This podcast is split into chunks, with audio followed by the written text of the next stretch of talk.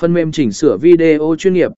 Sau khi ghi lại video, sử dụng phần mềm chỉnh sửa video chuyên nghiệp như Adobe tờ giờ mì ở giờ tờ rồ hoặc phái nổ cút tờ rồ để tối ưu hóa video của bạn. Thêm hiệu ứng, chỉnh sửa màu sắc, và tạo ra một trình bày hấp dẫn để thu hút người xem. 6. Tối ưu hóa SEO cho video của bạn.